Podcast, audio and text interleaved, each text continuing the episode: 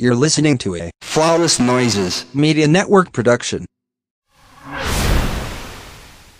Welcome to Gay Side Stories, where the gay shit goes. I am your host, Curtis. I go about Chilificent on all social media. Thank you so much for joining me for another week. There are so many podcasts out there that you can listen to, and you choose to listen to this one, and I am eternally grateful. Speaking of, if you want to support this podcast and its home network, aka Flawless Noises Media Network, you can do so in two ways. One, go to patreon.com slash flawless noises and sign up. In exchange for a little bit of money, you will be getting a lot of bonus content from myself and other hosts on Flawless Noises. You can also purchase some merchandise to help support this show. Go to flawlessnoises.com slash store, pick up a shirt or a tote. And now we're going to get the show started.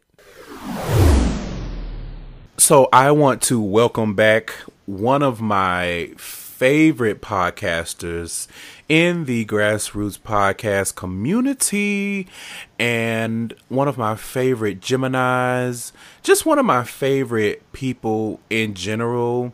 You guys, John Salvatore, Bean, Strahan, whoever, whatever other flavor of the month last name that he has, he is in the building.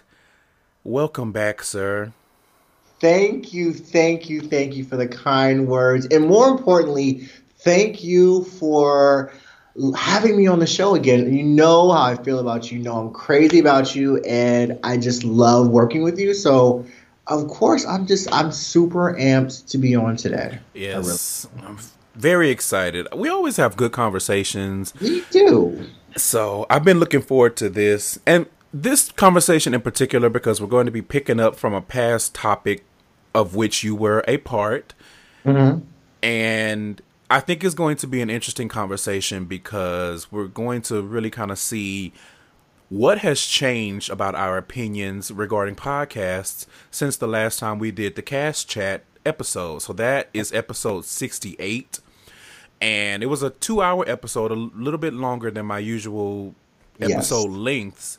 It was featuring John and Jackie, and we just went through a lot of different things pet peeves, do's, don'ts about podcasting from our own experience, things that we've learned. So now we're going to come back. We're going to have this conversation again, and we're going to see what has changed in our opinion since we had that last conversation. But okay. before we do that, we got to do the queer query. My favorite part. Let's go.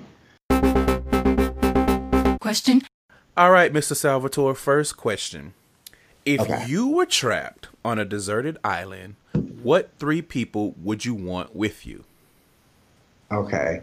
First person I want on the deserted island with me is my best friend, my brother, Ray, uh, I have to have Ray there because we always have the best times. And like, he couldn't be closer to me than my actual brother because we just have such a great dynamic.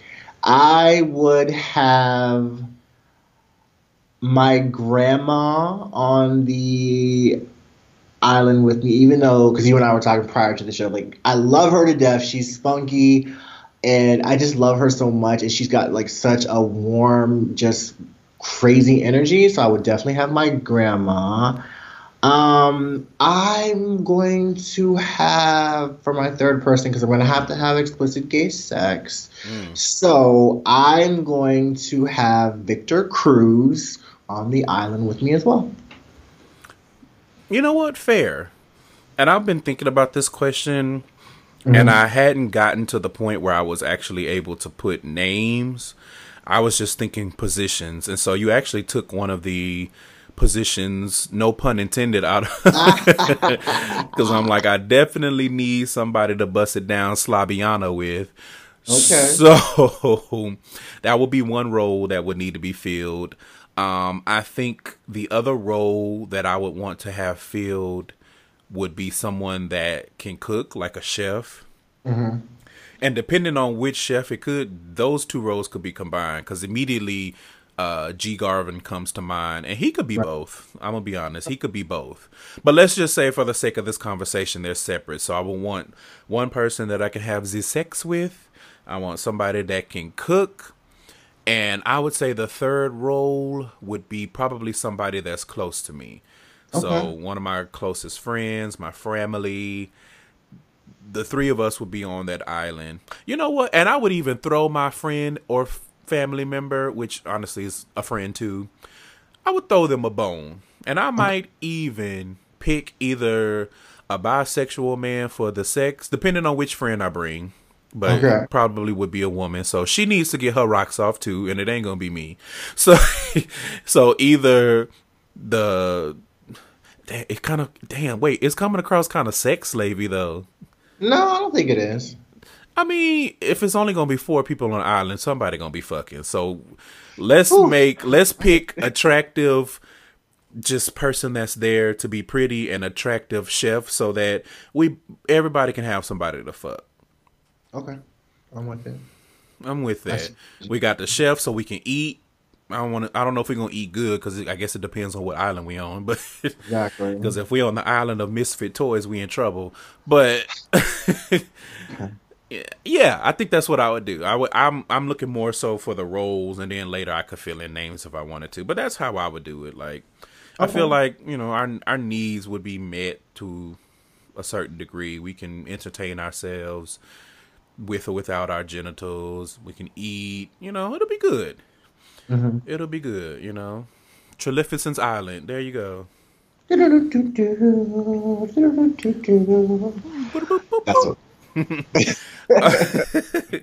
okay, next question.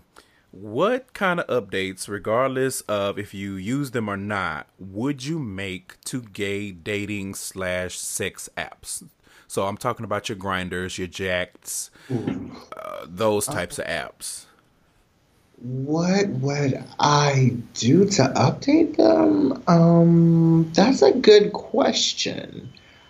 I would allow more pictures. Um, I want to say somewhat like what Tinder does, where I think you can have nine or ten pictures. I would definitely add nine or ten pictures, and I I would make the the features that you have to really pay for more so free because some of those features are basic as fuck and why am I paying X amount of dollars per month to do things that I can do on other sites? So I mean that- stuff as simple as just being able to block people.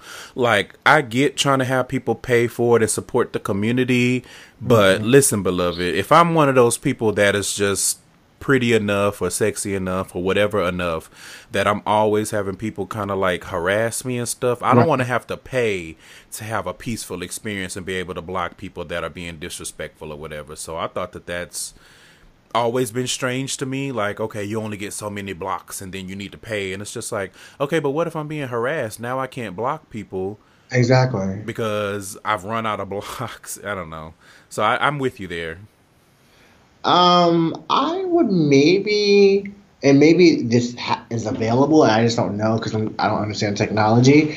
But probably make a like a, a web like where it can transition from the app to an actual like website, but maybe it, it couldn't necessarily do that because it's based off a location.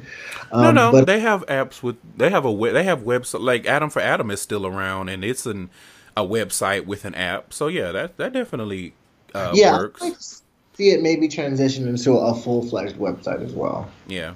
Okay. It kind of um, maybe take on some elements of like the old BGC before it was BGC Live. It was just BGC. Yeah. Yeah. And how's BGC dead? Um. I think I would probably just do a brand new app. That way, I'm not stepping on anybody's toes right. with making major changes to an app that is been the way that they used to it being or the way that they define it. Um right. so on my brand new app, one of the first rules would be you have to have a picture. There's no oh. anonymity as far as people not knowing how you look. Like if you want to do that, I respect that. If you for whatever reason you don't want to share your picture, keep that on Jack'd, keep that on Grindr. On my Right. app, either you have a picture and it has to be of you, or you're just not going to be able to join the community because you know I'm trying to foster a specific feel. Like everybody can see who everybody is. You know, I may not, I may make some of the basic stuff as far as stats and, and things like that mandatory, but for the most part, I'll let you do what you want to do. But things like age, you know, um, height, I guess, maybe not weight, but certain things, basically, I don't want anyone to log into the app, get a message from somebody, open the profile, and there's nothing there Right. and you're sitting there wondering, okay, so why is this person messaging me? Like, who is this person? You know? And they always have some type of reason for not having all of this stuff. And it's like, okay, whatever, oh, whatever, whatever. Jeez, That should be aggy as fuck. But it's like, you're messaging me purely on the fact that you can see what I look like and you like it or it's, it's good enough, whatever. But you don't give me that courtesy. And then i'm wrong for not wanting to get to know you. And it's like okay but you're not getting to know me because my sparkling personality is like i always wonder about that. Like how many profiles are y'all sending messages with nothing on there when you have nothing on your profile? Because i guarantee you y'all not sending messages to each other trying to get to know each other based off of personality alone you Right. sending messages to people like me, people like John, who actually have a picture because it's a visual medium. Thank you. So it's just like, you know, you don't, I don't want people slinking into the corner. And again, this would not be an app for everybody. If that's what you want to do, this is why it would be a new app because those other apps do what you do. But when you come here, rules and guidelines, we have pictures, we have stats, we have things that actually have people get to know each other. You can have a switch. Are you here for friends or are you here for fucking? Are you here for a long term relationship? And you can look at different views based on what you want, you know? But the biggest thing I think on my app would be the community regulation, I guess. So if you're on there and you are s- scrolling through the for friendship area or for relationship areas, sending dick pictures, you out of there. you know what I'm saying? Yeah. Like, Somewhere. use it the way that we intend for y'all to use it or you gotta go like there's a whole area for just sex don't be bothering people that's looking for their their white king so Oh, okay you know what that was too much Oh, okay.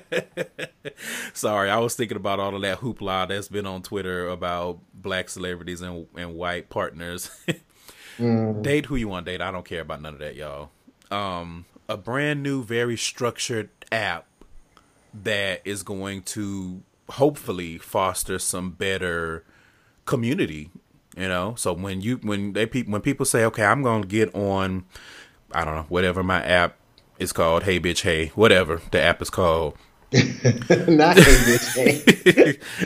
it's a good it's a good experience hopefully you find what you're looking for but even if you don't find what you're looking for at least you don't leave with a sour taste in your mouth because you were being harassed or you kept getting all this spam or you kept getting these messages from blank profiles all of that stuff is the stuff that i would get rid of so that's what I would do. That's what I would do. Who knows? Maybe one day I'll do it or somebody else is already working on it. And again, I'm with you. I would love to just maybe have one of these apps where the features actually feel like they're worth the money. Right. Because you look at some of these and they want like forty dollars a month, and I'm like, what am I paying forty dollars a get- month for? I get 40 of my U.S. American dollars. Not a chance in hell. Listen, lost chance in hell. If I'm on your app and you expect me to pay forty dollars a month for premium features, I better be getting treated like Prince Hakeem. Okay, the royal Right. penis needs attention. I want to be fed grapes while I'm in the bathtub. I want to be carried on the shoulders of big, thick ankled Samoan men. like, okay, for forty dollars a month. like, yes. Mm. Man. Whew. Listen, listen. That is definitely. I'm trying to figure out how I can get to Hawaii next year for that exact reason. Give me the Hawaiian men, give me the Samoan men, give me all of that. But anyway, I have a question. So, the X Men are now part of the MCU. You get to choose five X Men to be, or excuse me, to make their debut in the Marvel Cinematic Universe. What five X Men are you choosing? Ooh.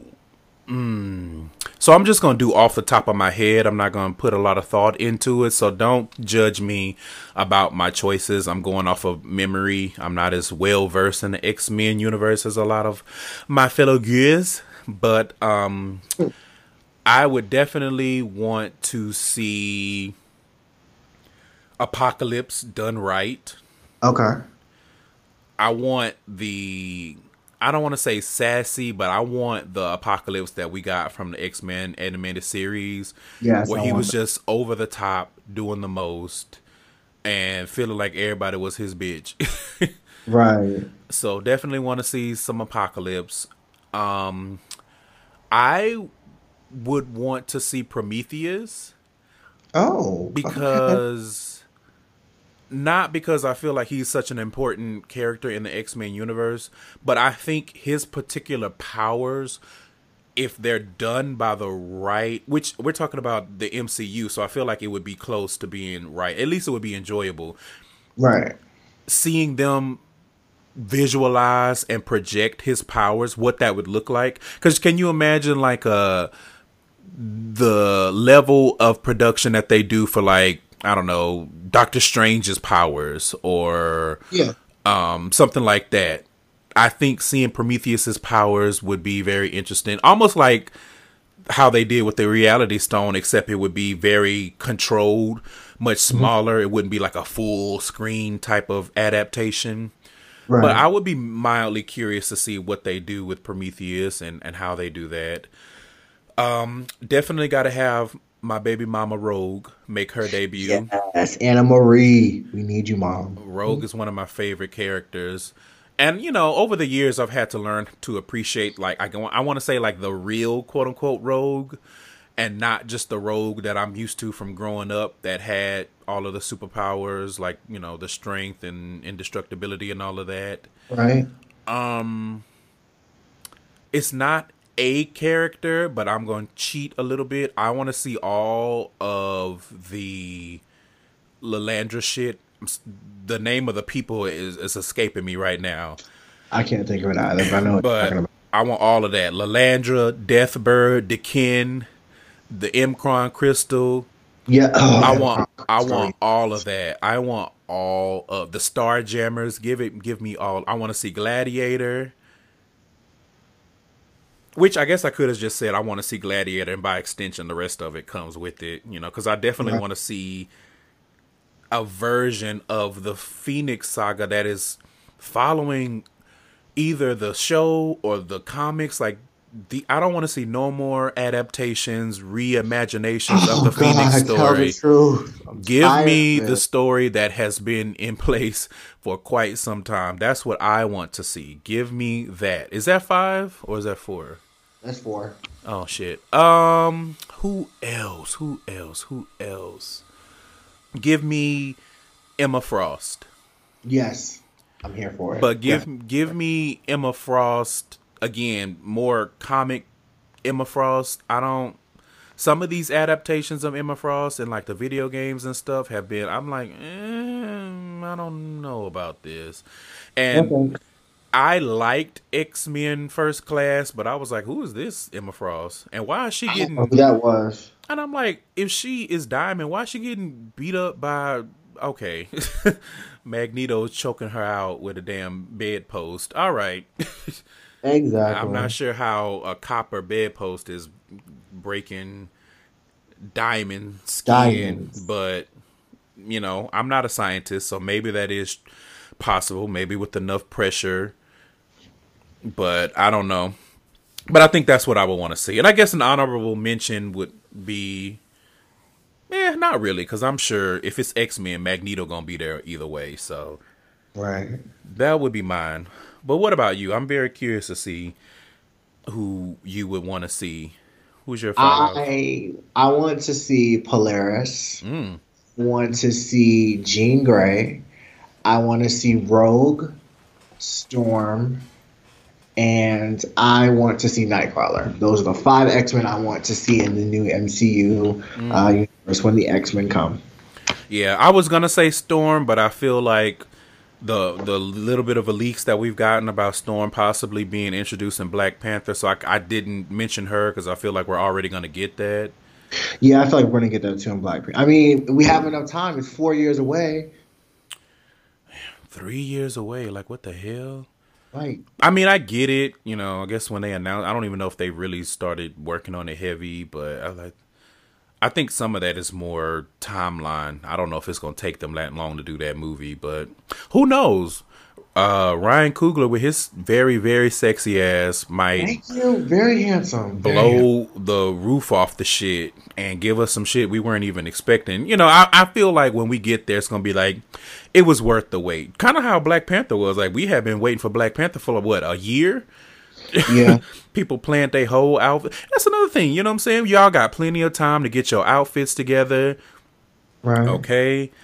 I'm here for it. Like, yeah, I don't want to wait that long. That is a very long wait. But we also have a lot coming through from Disney and Marvel in general. Like, Disney Plus is going to be debuting this fall, and there's going to be tons of content on there. Now, I don't know the the the schedule for the shows that they're doing, but they're doing a shitload of shows. So, yeah, I think we'll get there. I think we'll get there. Well, that wraps up John's favorite segment. And you know what? It's slowly becoming my favorite segment again, too. And it's only one of two segments, so it's like really, you know, top two and it ain't number two, I guess. but we're going to take a quick break and then we're going to be back and we're going to get into the podcast conversation. Thank you for supporting the Flawless Noises Media Network. You can visit flawlessnoises.com for more information on our other wonderful shows. You can also connect with us on social media. Search for at Flawless Noises on Instagram, Twitter, and Facebook. Go to flawlessnoises.com slash store if you're interested in purchasing some merchandise. And if you really love us and would like some bonus content, subscribe to our Patreon. With 5 and $10 subscription levels, you're bound to hear something you like. Go to patreon.com slash flawlessnoises for more details. We thank you for taking the time to listen to our shows and supporting your favorite hosts. Please feel free to share with your friends, family, coworkers, and more. Flawless Noises Media Network, get to know our sound. And now, back to your regularly scheduled programming. In my best John Salvatore uh, impression, it's that time, guys. you know what?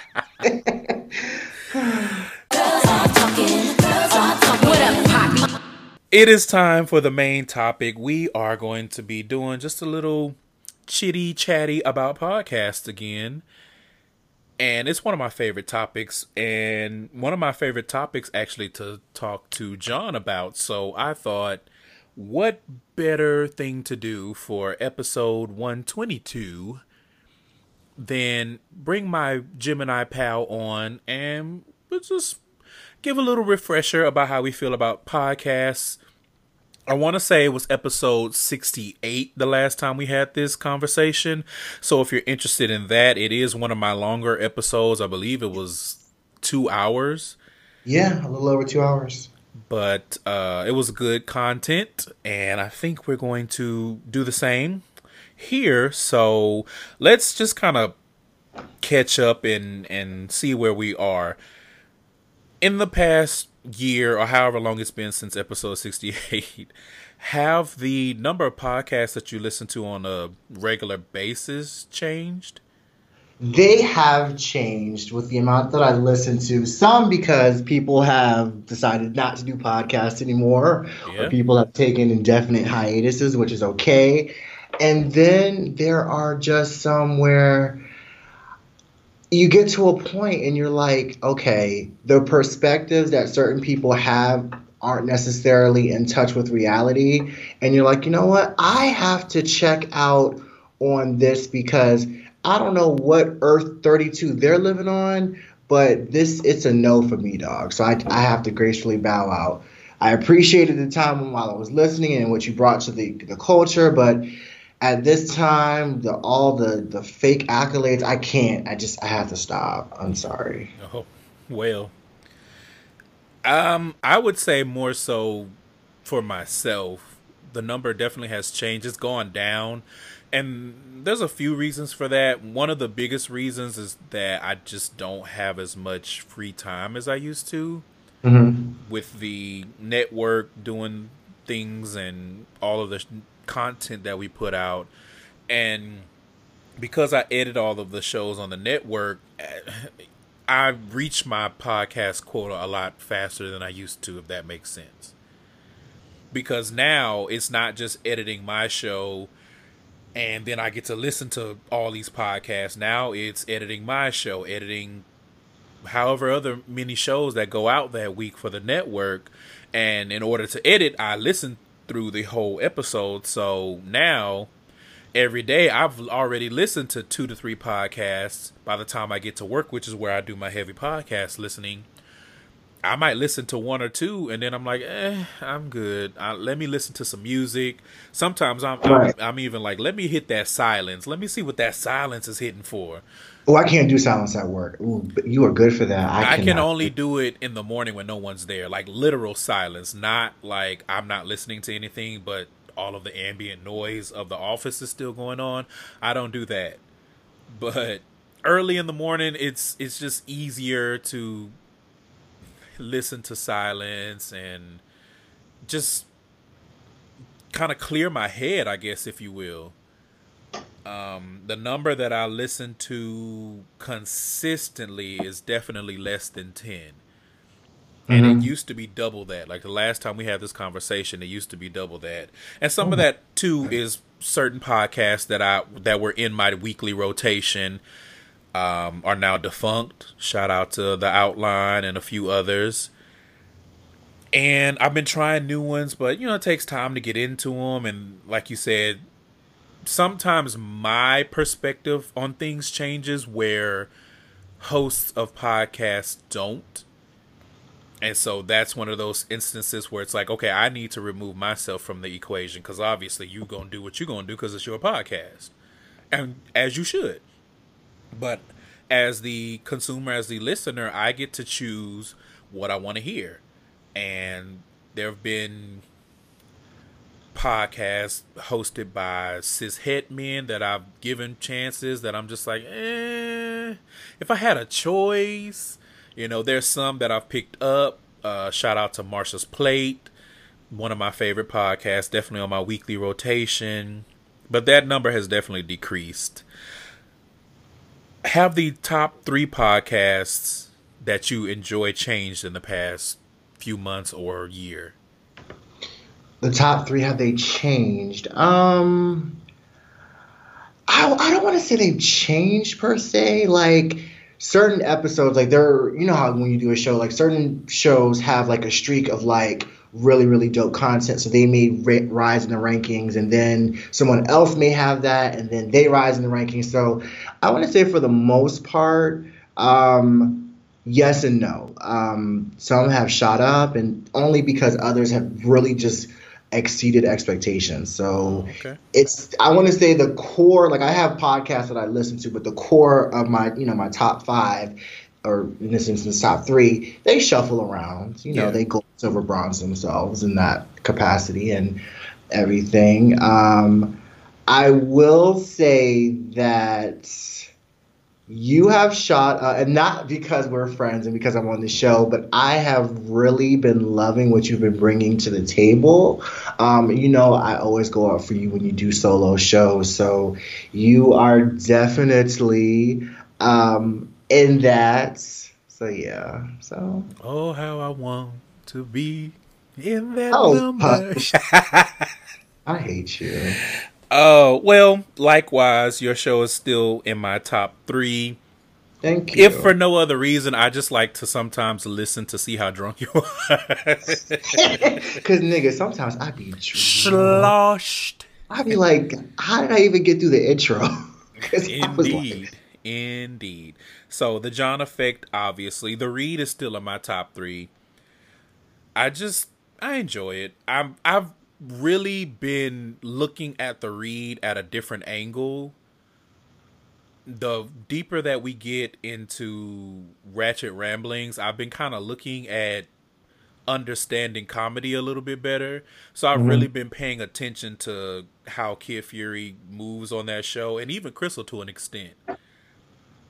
Um, and then to round out the three, I usually am listening to Ratchet Ramblings. Like I'll go back and listen to old episodes in a heartbeat. Right. Which, you know, trash is gonna be trash, but I just, you know, sometimes I just like to laugh. I just like to let go and go against the grain, and that's what we do on that show. So none of that stuff is serious. You know, we say some outlandish stuff, but y'all do. You guys do. like, God damn it, Curtis. What? It be Candace. okay. It be all three of y'all niggas. How you gonna come on? Just, Man, ain't no loyalty in these podcast streets. Damn.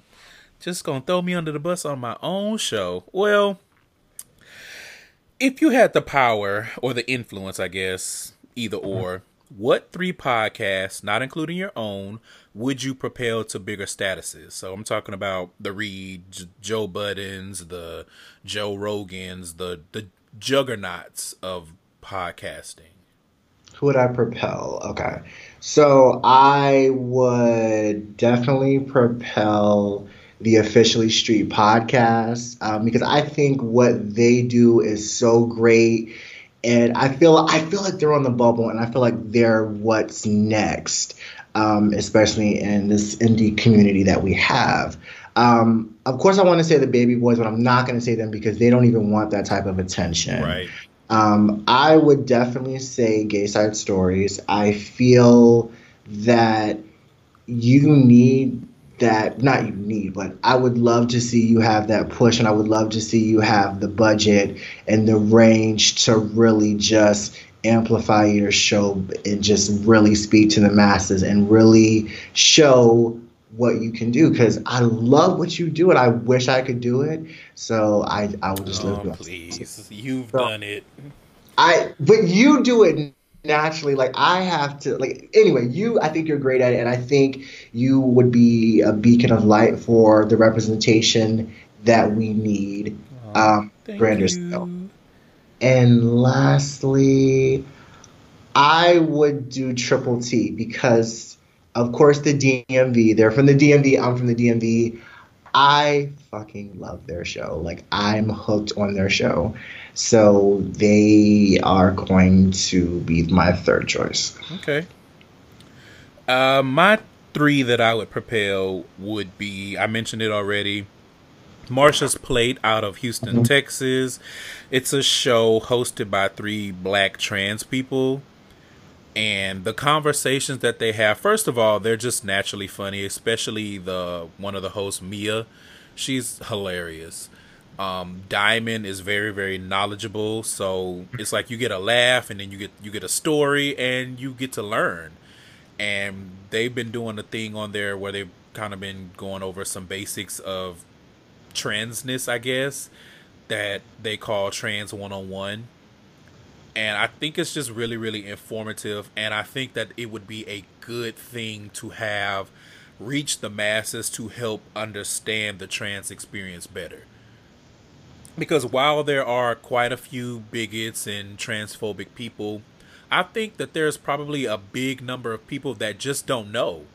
And so that you don't know how they would handle it, you don't know what they would have to say because they're not exposed to it like ever and I think that having a podcast be out there that people could listen to and just kind of hear that we're regular people, we have the same kind of things going on, and we have different things going on.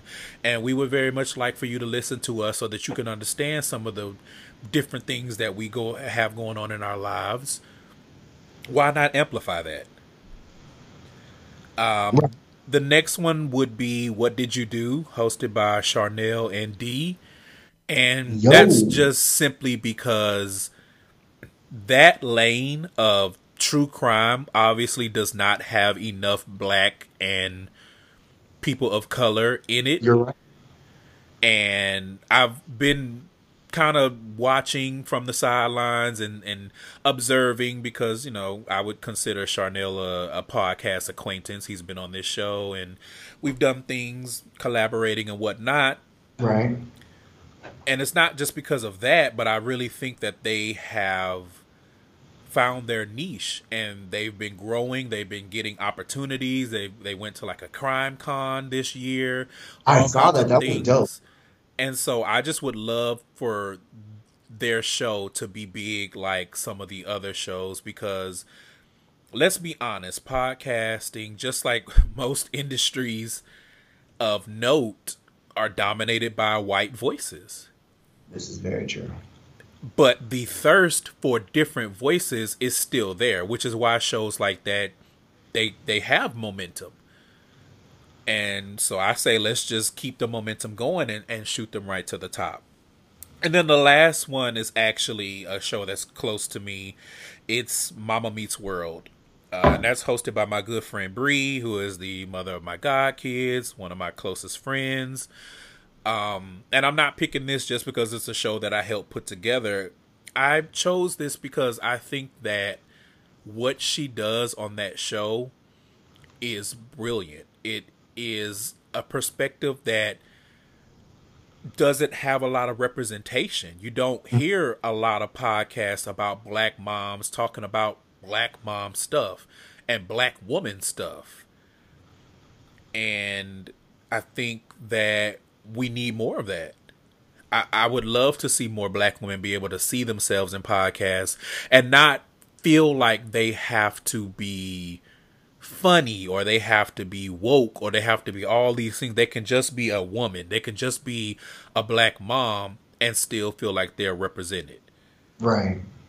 So I would definitely propel that podcast and watch it soar, you know, and I can just sit back where I am. I don't have to soar with it and just feel a little proud that I helped bring that to fruition, but more so that my friend is number one, actualizing her vision, mm-hmm. and number two, that people are seeing the vision along with her. Right. So let's talk it. about growth a little bit as a reminder for people who may not be familiar or haven't been keeping track of your calendar, how long have you been podcasting? How long have I been podcasting? Oof. It's been 84 so, years.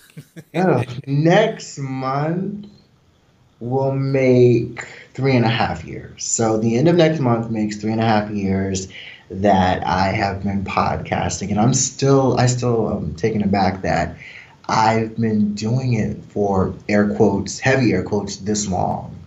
Yeah. And I'm surprised. I'm, I'm, honestly shocked that I'm still here. I'm not. You too have found a lane. and you're doing you, well. I was, I was, like, ooh, I don't know. I will say it gets easier year over year, but I'm like, how have I not somewhat burnt out? Because, you know, I've had, for the first year, it was just me dedicated to my own show. I really didn't do de- guest appearances, and as the sh- you know as the years have gone by, I've had you know companion shows, and I've done you know more um, collaborating and, guest spots. But yeah, um, I and I mean I've quit the show like a million times in the last three and a half years. So yeah, I've been doing it for three and a half years. Cool, cool. Well, you guys should know that it's been about two and a half or a little bit more than two and a half years here. It'll be three in January, actually. So I guess closer to three than anything. What have you learned about the podcast community in the last uh, six months of podcasting? What I've learned in the last six months is to kind of how do I how do I put this? I've learned that in some regards podcasting is just podcasting um, for some. For me, it's it's just that it, it's podcasting. It's a hobby. I'm not trying to be put on. I'm not trying to be you know best friends with everybody. The people that you know I connect with outside of podcasting that I consider friends. you know, I have that. And my thing is, you're not going to always have that with everyone. And I don't think you should necessarily want that with everyone. Some things are just going to be organic and they're going to just grow and you're going to have those friendships. But I think I've learned that some people in this community, they take it a little too serious in that regards. And there are a lot of egos. And I just have kind of like, purposely kind of taking myself out of the loop on a lot of things where you know I want to support you and I want to uplift you. And you know because it's hard to do this it's hard to do this in this capacity. But you know I, I just I'm not I'm taking a page from the baby boys. Like I'm gonna do the show and we'll throw it out there and you know cut up with who I cut up on online and social media and just leave it there and then you know have the relationships that I've formed outside of podcasting, you know, stand alone there. So I've learned that with um, podcasting in this community in the last six months. I've learned that one day you're in, the next day you're out. And that's not just with podcasting. I think that's just with life as a whole. Um, so yeah, I want to say that's um, what I've learned. Hmm, okay. Uh, I, honestly, I don't know if I've learned that much about the community as a whole because I've been so focused on the network. So I have been learning a lot of the ins and outs of making podcasts that I don't host, trying to form some type of consistency and things of that nature. It's really been my my focus. So I would dare say I've probably learned a little bit more about myself and my capabilities mm-hmm. when it comes to podcasting than the community as a whole because I've really taken a big step back from the community. Although right. I will say one other thing is I've learned the importance and the power of connecting and collaborating. And it's interesting, I know, for me to say that because this show has had countless guests. Mm-hmm. I've had guests on the show since what episode sixteen. Yeah, I, and only a handful of those since episode sixteen have been solo shows. You know, definitely probably less than fifteen, maybe even less than ten. I haven't done that many solo shows, and I've had return guests, I've had new guests. And so you would think of all people, I would know the power of collaborating and things of that nature, but those have all been things that I have controlled. And what I learned in the past six months, especially since moving to Seattle, is allowing someone to connect with me is just as important as me connecting with someone else, if that makes sense. And what I'm referencing in that specifically is the couple that I met before I moved here, and then we linked since I've been here.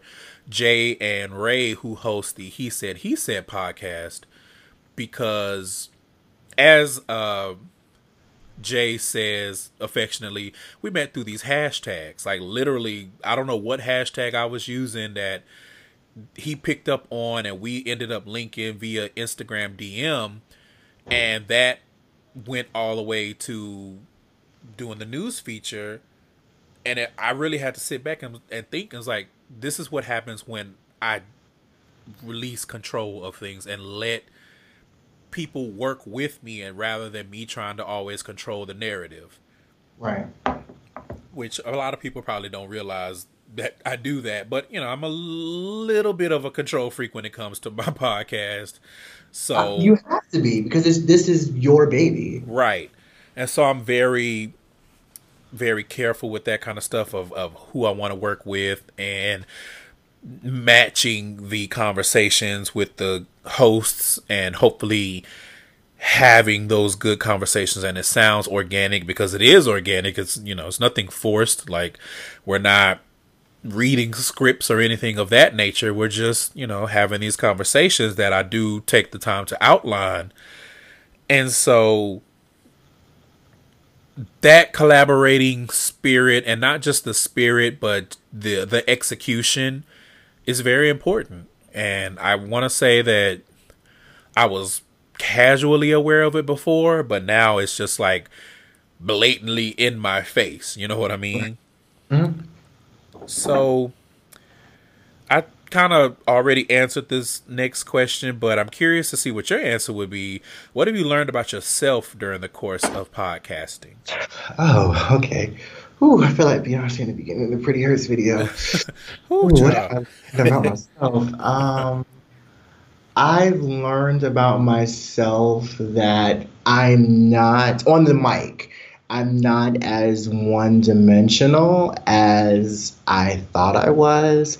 Um, I always thought my lane was going to be like, and not to, not a direct, you know, correlation, but I, I always thought my lane was going to be just the fun, um, silly, air quote, messy um, podcast in the vein of the Wendy Williams show. Yes. Uh, I'm glad you're I'm glad you're saying that because you and the baby boys have that so bad about putting yourselves in that box and it's like, okay, but then you have these episodes where it's like the box is gone because you get into everything. You know what I mean? I'll be like, I wish they would stop doing that. It's like you can do it. You, choosing not to do it doesn't mean you can't do it. You're and right. That ability shows up where you would not expect it or where you don't realize that it's going to happen mm-hmm. because you know you, the ability is there so you don't have to put yourself in that box it's like i want to be this fun but that's not life like life is not you get to always just be fun have fun like even when you right. don't mean to it's just stuff happening in the world that you feel passionate about and it seeps out and those are some of the best episodes of Baby Boy Podcast and yours, to be quite honest, is Thank when you. we get that vulnerability. And I think it's also important not to snatch your whole answer away from you. But I think it's very important, and I'm glad that you're saying that because that vulnerability really helps your audience connect with you as a host and as a podcaster. You're right. You know, podcasts where I don't really get a feel for the host. I don't mm-hmm. really I don't really fuck with, for lack of a better term. Mm-hmm. Because at some point I'm gonna be like, okay, what where's the relatability? Like if if it's so planned and it's so structured and it's so scripted or whatever, however you put your podcast together, that it's more of that than the actual person, whereas then it's just like why am I listening to this? And that's no shade. I'm saying for me as a listener, I'm an well, I won't say avid because I just talked about how I only listen to like four podcasts. but you know what I mean? Like it is it's just the vulnerability is is in my opinion important to connect with audiences. But go ahead. Right. Um what I so even with that to kind of piggyback on what you're saying, so I made it a point to try to pepper more um, personal effects into the show because at times there was like it'd be you know some time and then some some of the listeners and some of my friends were like yo i love when you tell personal effects try to tell some more and i'm like i can only tell them if they happen like i can't make up a story to try to because I'm, I'm i'm not that guy so i, I can't do that um other things that i've noticed that I don't feel as nervous. Well, what I've grown is I'm not as nervous. You would think that being that I've done this for quite some time, that you know it, it just comes second nature. Sometimes it comes second nature, but I'm gonna be honest, nigga. Sometimes it has taken me four or five takes to do the intro. I mean, granted, I drink heavily during the show, but still, even with that, in the past, I used to get the I on just a little back uh, story.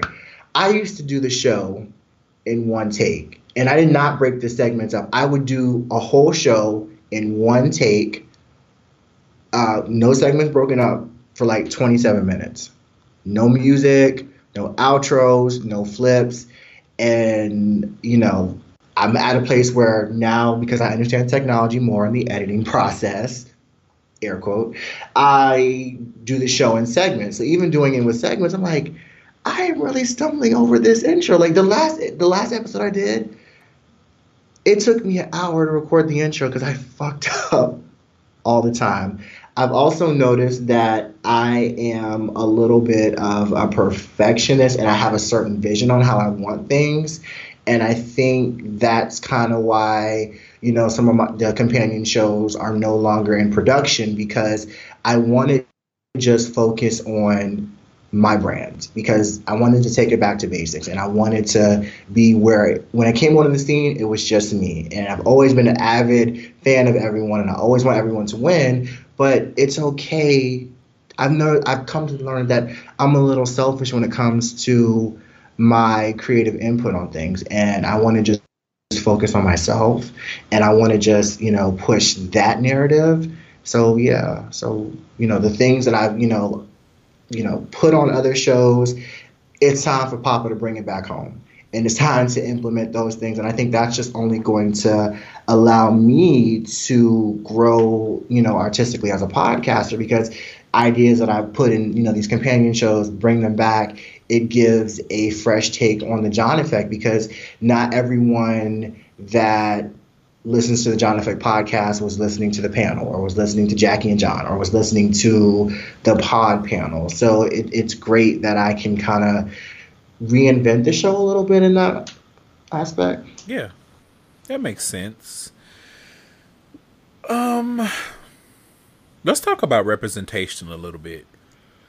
So we talked about what specific podcasts we would elevate what voices specifically, and I don't mean people, I mean groups of people. So let's say like the trans community or black women.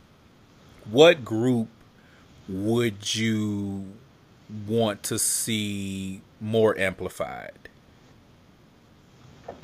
I honestly would like to see, and uh, forgive me if I sound ignorant or not cultured or whatever, I would like to see the voice of the trans man community mm-hmm. uh, amplified. I feel like I'm, I'm here for all my brothers and sisters within our community, and I feel like and you you may agree there there's always hierarchy in things and i feel like where in our community, trans women are at the bottom of the totem pole, which I hated. It's like that, but you know we have to move that forward. But I feel like even trans men are further down, and it's almost a mockery of yeah, trans men. I was gonna say it's almost like they're not taken serious. Right. I feel like you know, we go up and, and we, you know, high, hold trans women in high regards, and we kind of like turn our nose up or just, you know,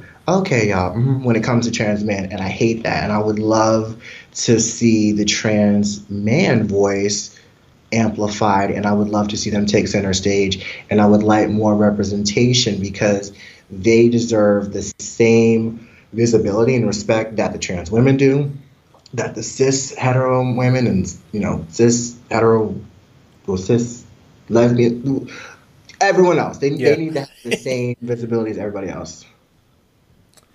Actually i agree. That was going to be my answer. More and trans voices. Yes brothers. Um definitely a concentration on more trans men just to hear their stories because i not i think the reason why that's important is because just given the biological aspect of the trans man's experience, things that affect cis women affect them as well. Right. And so, if for no other reason, which there are tons of other reasons, but if for no other reason that you would want to amplify that voice, it's because of that. You know what I mean? Like abortion bans and, and, and things of that nature affect trans men too. Given, you know, what's going on with their bodies, obviously we don't know and it's not our business. The overarching feeling towards women and reproduce I won't even say women. I would say the reproductive side of women because I don't really see much where you can tell that lawmakers actually care about women. They care more about the reproductive organs than the actual woman. But that still affects trans men because a lot of them want to have children, they want to bear children. And so some of those laws do affect them as well. So I definitely think that their voices need to be amplified overall, but definitely in the podcast community as well. Um, and then more black women and more black LGB, you know, really the whole community. I feel like we need more representation because when the conversations come up about podcasts, the first thing you see are white men. Yes.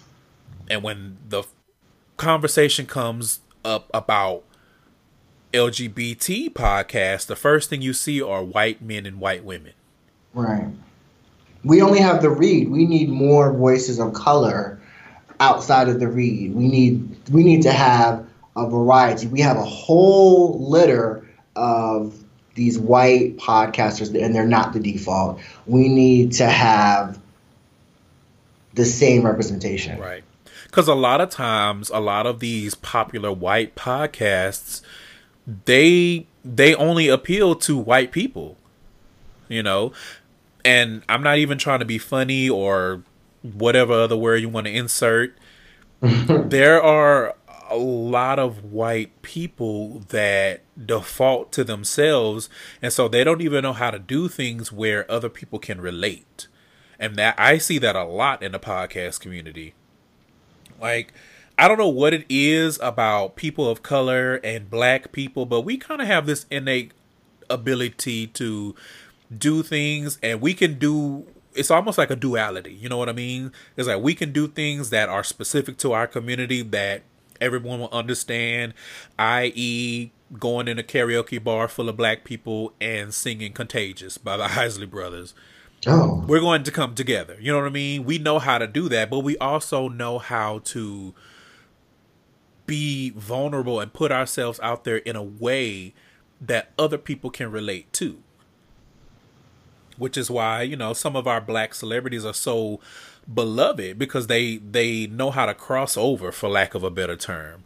But i don't feel like a lot of white voices in podcasting know how to do that at least not from what I've seen. And a lot of times, you know, they automatically get praise when they haven't done much work. Like I saw an article a couple weeks ago talking about podcasting, and it was nothing but like white male comedians, and I'm like, they didn't even pioneer the podcast game. Why do they get the shine about the the lucrative nature of podcasting when they didn't help build the lane? But you know, such is the case with when you watch whiteness work.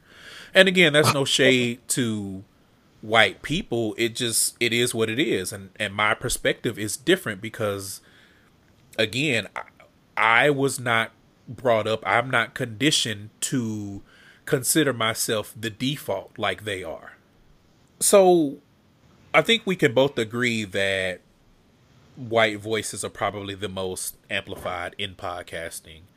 And some of it is fair because I'm I'm not going to say that there are no talented white podcasters obviously. But we can also agree that a lot of times just be, being on the mic and being white is enough. You know, sometimes I see the premise for some of these podcasts, and I'm just like, uh, okay. And then you see them debut and they do numbers, and you're just like, uh, okay. I mean, you know, okay.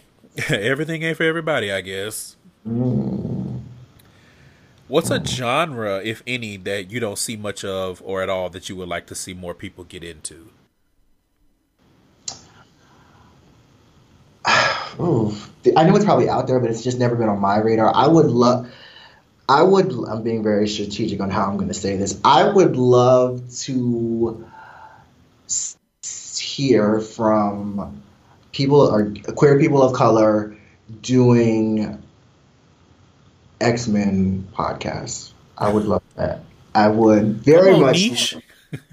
I would love that. I, I would love to hear those stories from you know you know because you and I and Nick we we did we did your 100th episode and we did an X Men um, talk but there's so much lore with X Men I would love to see you know people of color again maybe all from the community do like a dedicated podcast whether it's a biweekly podcast or monthly podcast solely dedicated to the X Men, whether it's the comic books, the movies, the television shows. I would love that. So I know it's super niche, but I mean, that's what I would like to see more of. I mean, honestly, I feel like it would pop because let me tell you something.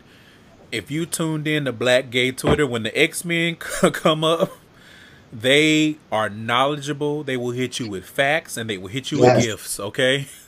exactly. They will have video references. They will have everything. Yes, I would love to see it. Yeah, yeah, I can see definitely see that. I'm gonna repeat some of the stuff we've already talked about. So definitely true crime. I want to see more people of color and black people get into that.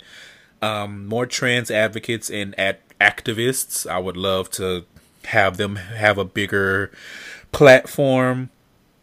And I will specifically my niche would be people within the community, the LGBT community, black and whatever other of color, quote unquote, mm-hmm. in positions of power with high visibility and right.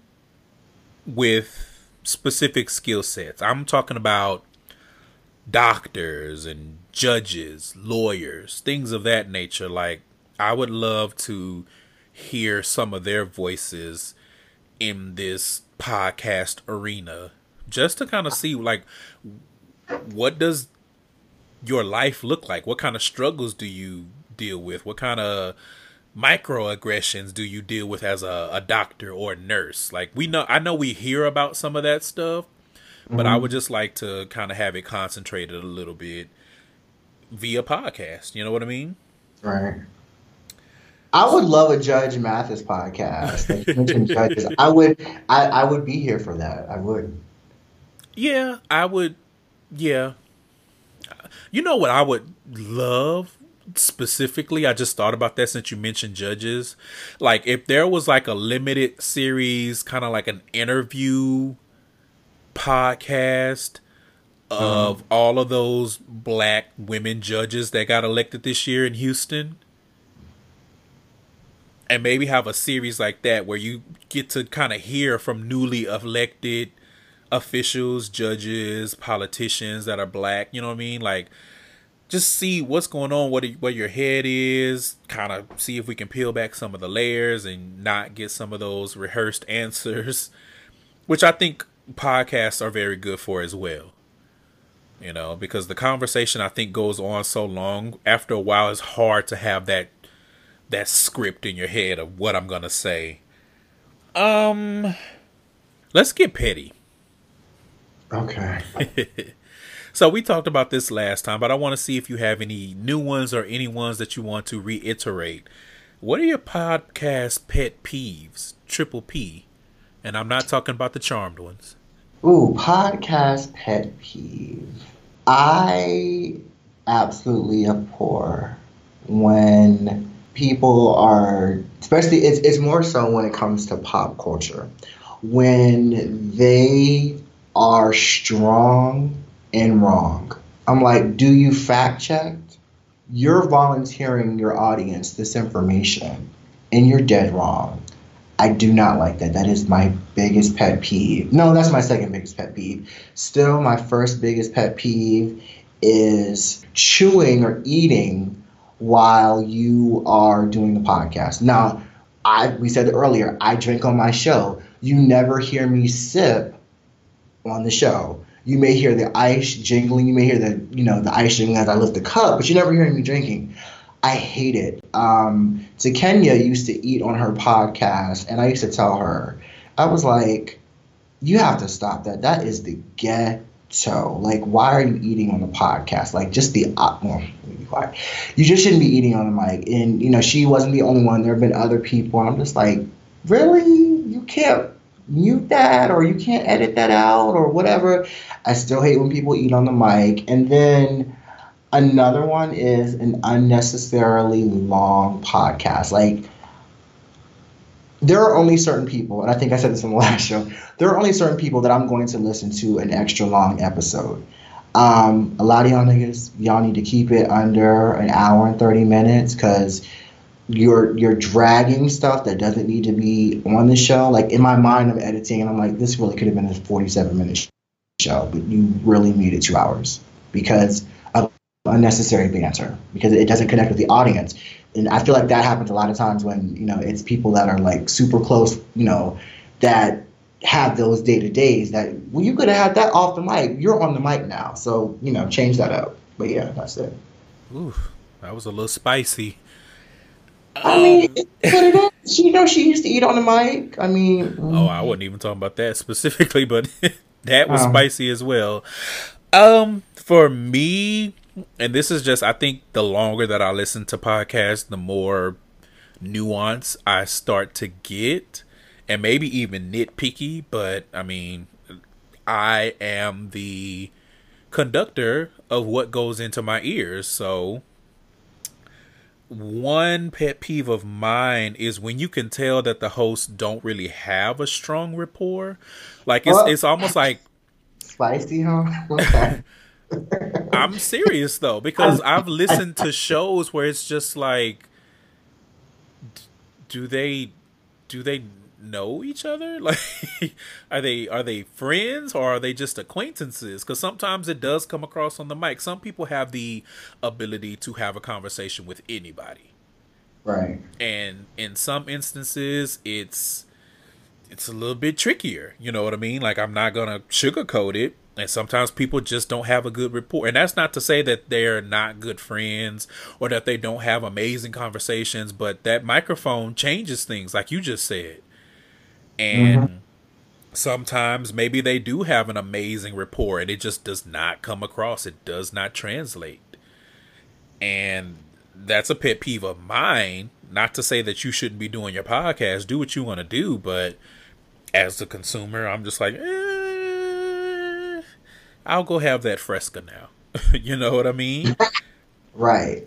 And then on the other side it, the same thing. It's like sometimes the rapport is too strong, and like you said, things get drawn out because they're having such a good time with each other, and that's enjoyable. If I've gotten to the point where you know I rock with the host and and there's that relatability, but then even with sometimes with with podcasts and hosts that I like, it's like okay, here's a topic, and not even to be funny You've said everything poignant within three minutes.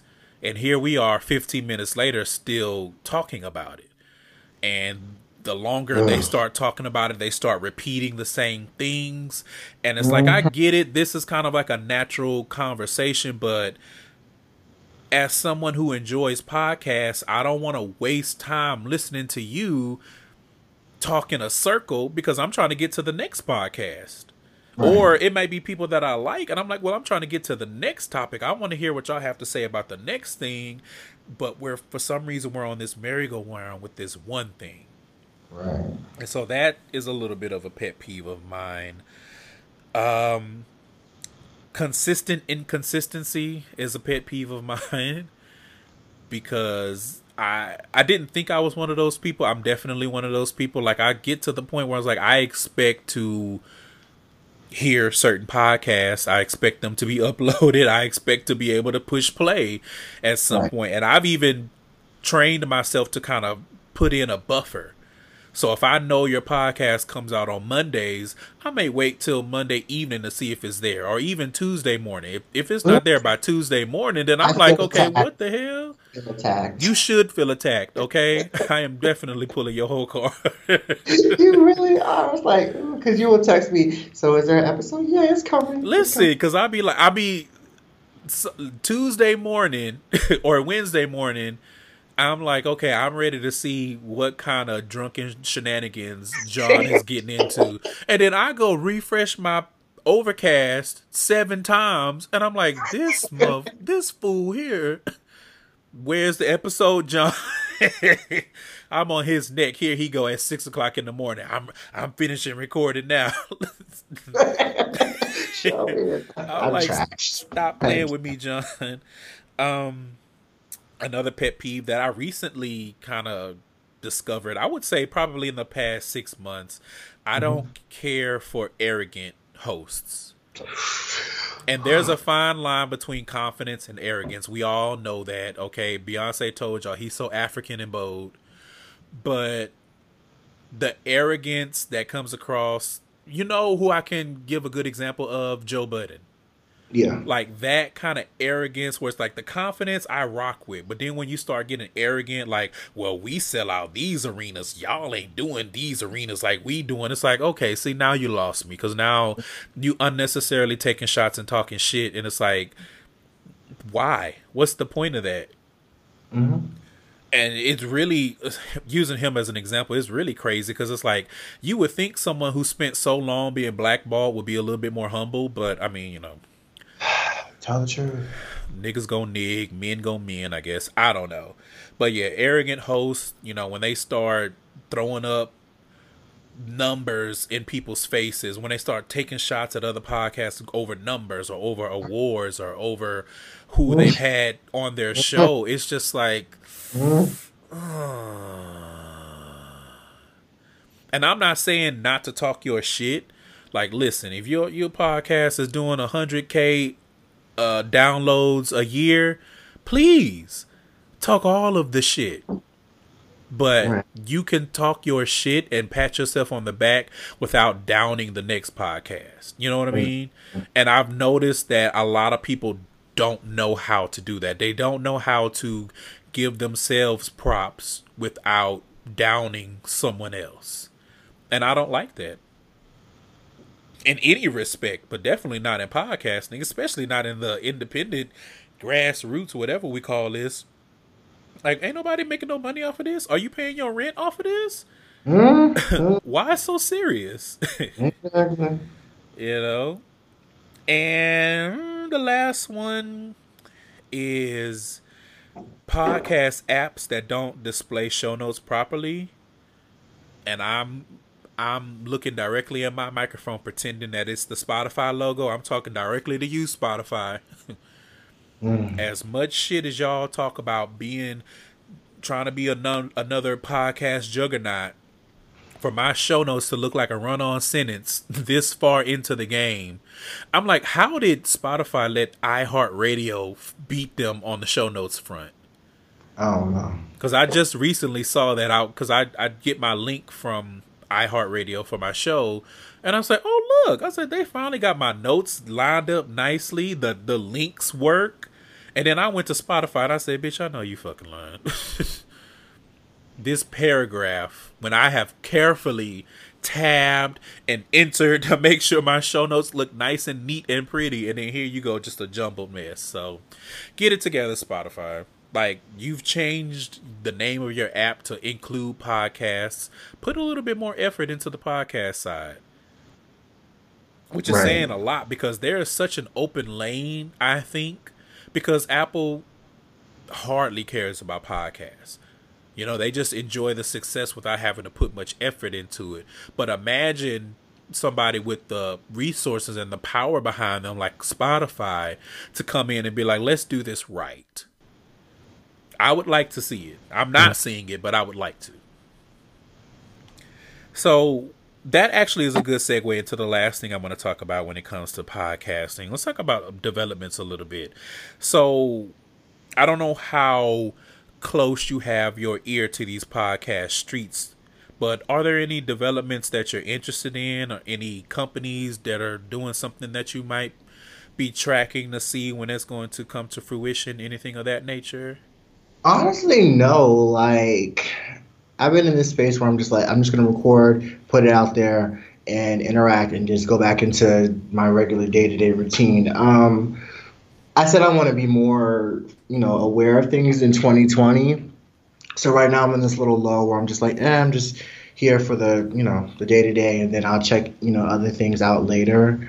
Um, hopefully I don't, you know, drop the ball on that. But no, honestly, my my ear's not only to the street, you know, the streets and everything, and I'm just like, eh, some things I'm just kind of oblivious to. Yeah. Um, I'm kind of the same. Again, when I had more free time, I was paying a little bit closer attention to this stuff. And I've already talked about Spotify, but I am kind of looking to see what they do just because I do use that app not to listen, but you know, I go in and grab our links and I just kind of browse and see what things are looking like in there. So I can see the eye starting to turn towards podcasting and I'm curious to see what Spotify does. I'm I, I'm also curious to see if any other big names are going to get deeper into podcasting. Right. I was gonna say Pandora, but I'm not even sure if she's still with us.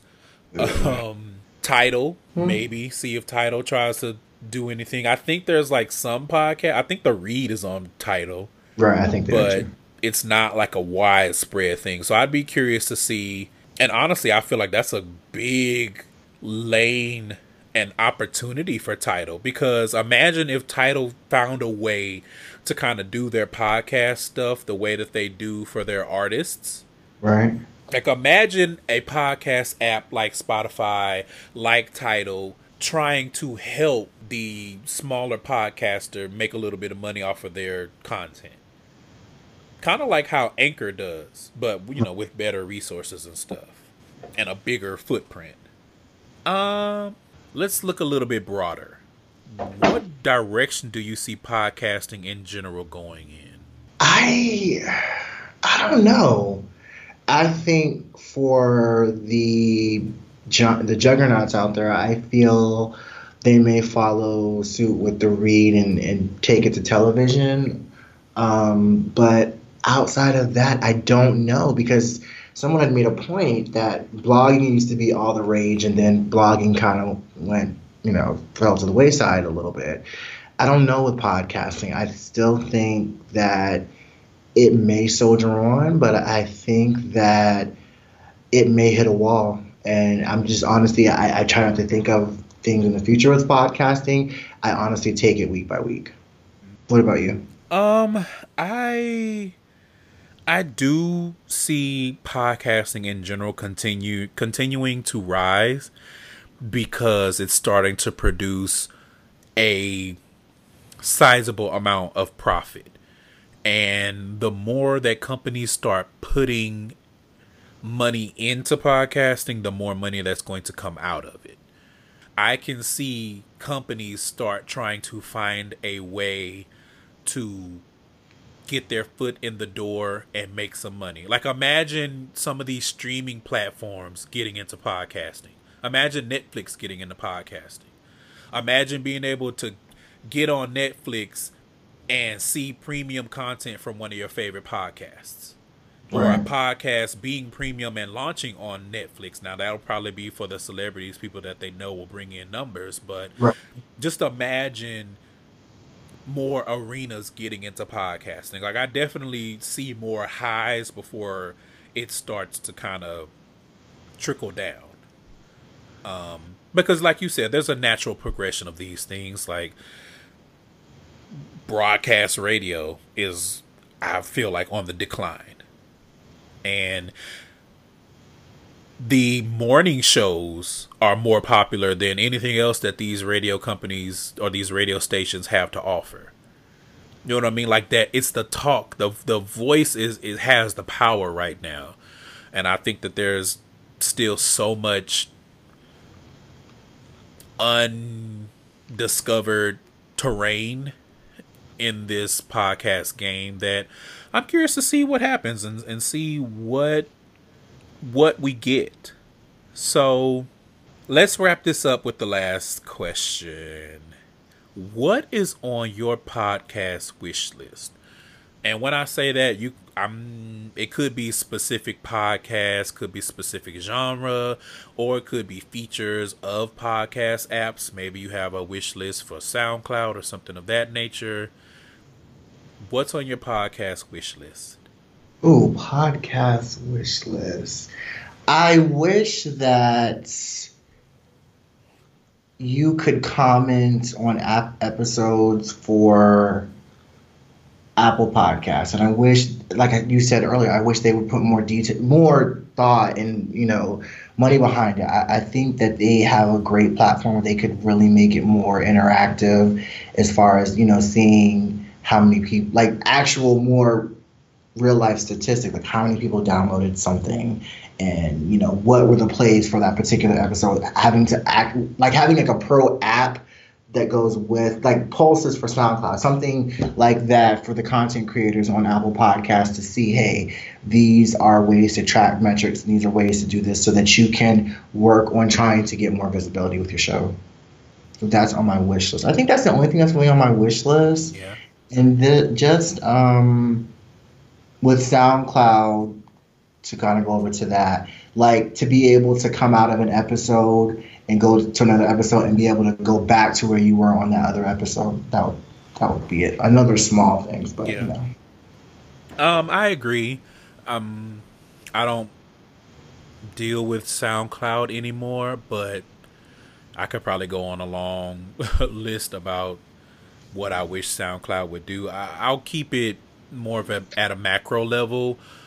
I would like to see SoundCloud along with Apple Podcasts, like you said, put more into their podcast. Now, Apple, again, you have you already have it. You just need to dedicate resources to it. But for SoundCloud, I think that it's such a missed opportunity. And maybe with all of the issues that they were having, remember when we thought they were going to go out of business, they don't have the resources. But it's very curious to me that we're this far into the game with SoundCloud and with podcasting, and they haven't put more into the podcast side. Like it's still very much music oriented. And I don't think there's anything wrong with that because you know it's the home of the SoundCloud rapper and singer, Right. but this it's also the home to a lot of podcasts. There's a lot of people giving SoundCloud fifteen dollars a month to host their podcast, and it's like, what is SoundCloud doing for the podcaster? Because mm-hmm. everything that they roll out is for the musician, and then with Apple, just give a damn. you know, like let's start there with them. Like, please give a damn. Spotify, obviously the little thing that I mentioned earlier, get get the show notes together, and I think that if they did that and they featured more smaller podcasts, I think that Spotify would start to gain ground. But it is not really appealing to me, just like Apple Podcasts is not appealing to me because all you do is amplify voices that are already amplified. All you do is push podcasts that are already popular, and you don't really do a lot for the podcast that's not. And it's like, okay, I mean, I guess to be fair, one could argue, okay, but if you're a small podcast without a lot of listens, I guess you're not adding much to Apple Podcasts as far as, but specifically for Apple, as consumer oriented as they want everybody to think that they are, it just makes more sense to me for them to put a little bit more effort into highlighting smaller podcasts because you never know. You might have your next juggernaut podcast. It's just that nobody knows about it. But if you do that and you put that effort into it and you shine that light on some of these other podcasts, then maybe, you know, we can start to get some more of these voices that we've been saying we want to see amplified. Because you never know.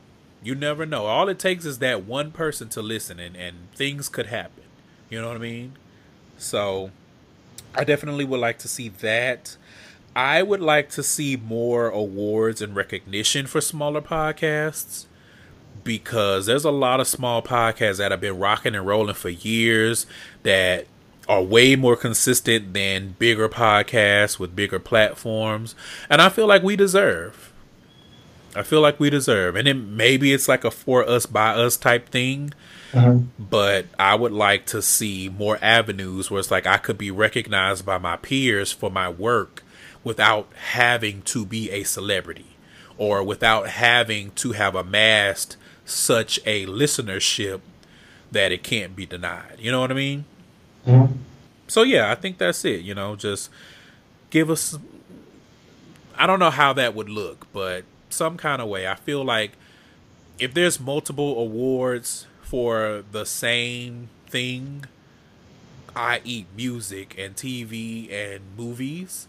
Now there may be a hierarchy as far as the awards go, but you still have you can have the same album win a Grammy and win something from MTV and win something from BET. You know what I'm saying? Like I would like to see that for podcasts as well. And I think that's it. Any any other parting thoughts in regards to podcasting before we wrap this up? Um, no, I think we covered a lot. I think um, this is a great continuation to our first conversation. So I think, yeah, I don't have any parting thoughts really about podcasting. Okay. Um, my parting thought is going to be a word of encouragement, if you will. As much shit as I talk about whatever podcast I do or don't listen to, I really want to take this opportunity to just encourage people. Like, if you have an idea and you want to put your voice out there, go for it. You never know if you don't try. Now, do I wish more people that tried would be a little bit more self aware? Yes, but that's a personal thing. but it's enough grits for everybody to eat. So I definitely say if you have an, an idea and you're able to do it, then then do it. Because you might be that voice that helps the rest of us get to where we want to be as far as podcasting goes. So I definitely want to encourage everybody if you have an idea, find a way, flesh it out, try.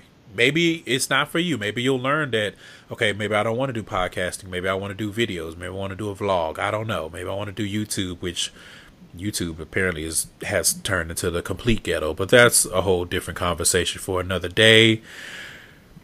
Try that's going to be my word of encouragement as far as the mm-hmm. podcast uh, network and and podcast world. Just try.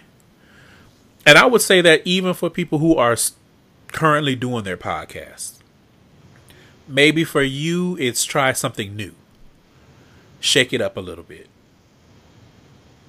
But I think that's it. So John Salvatore uh, what? Who are you married to this these days?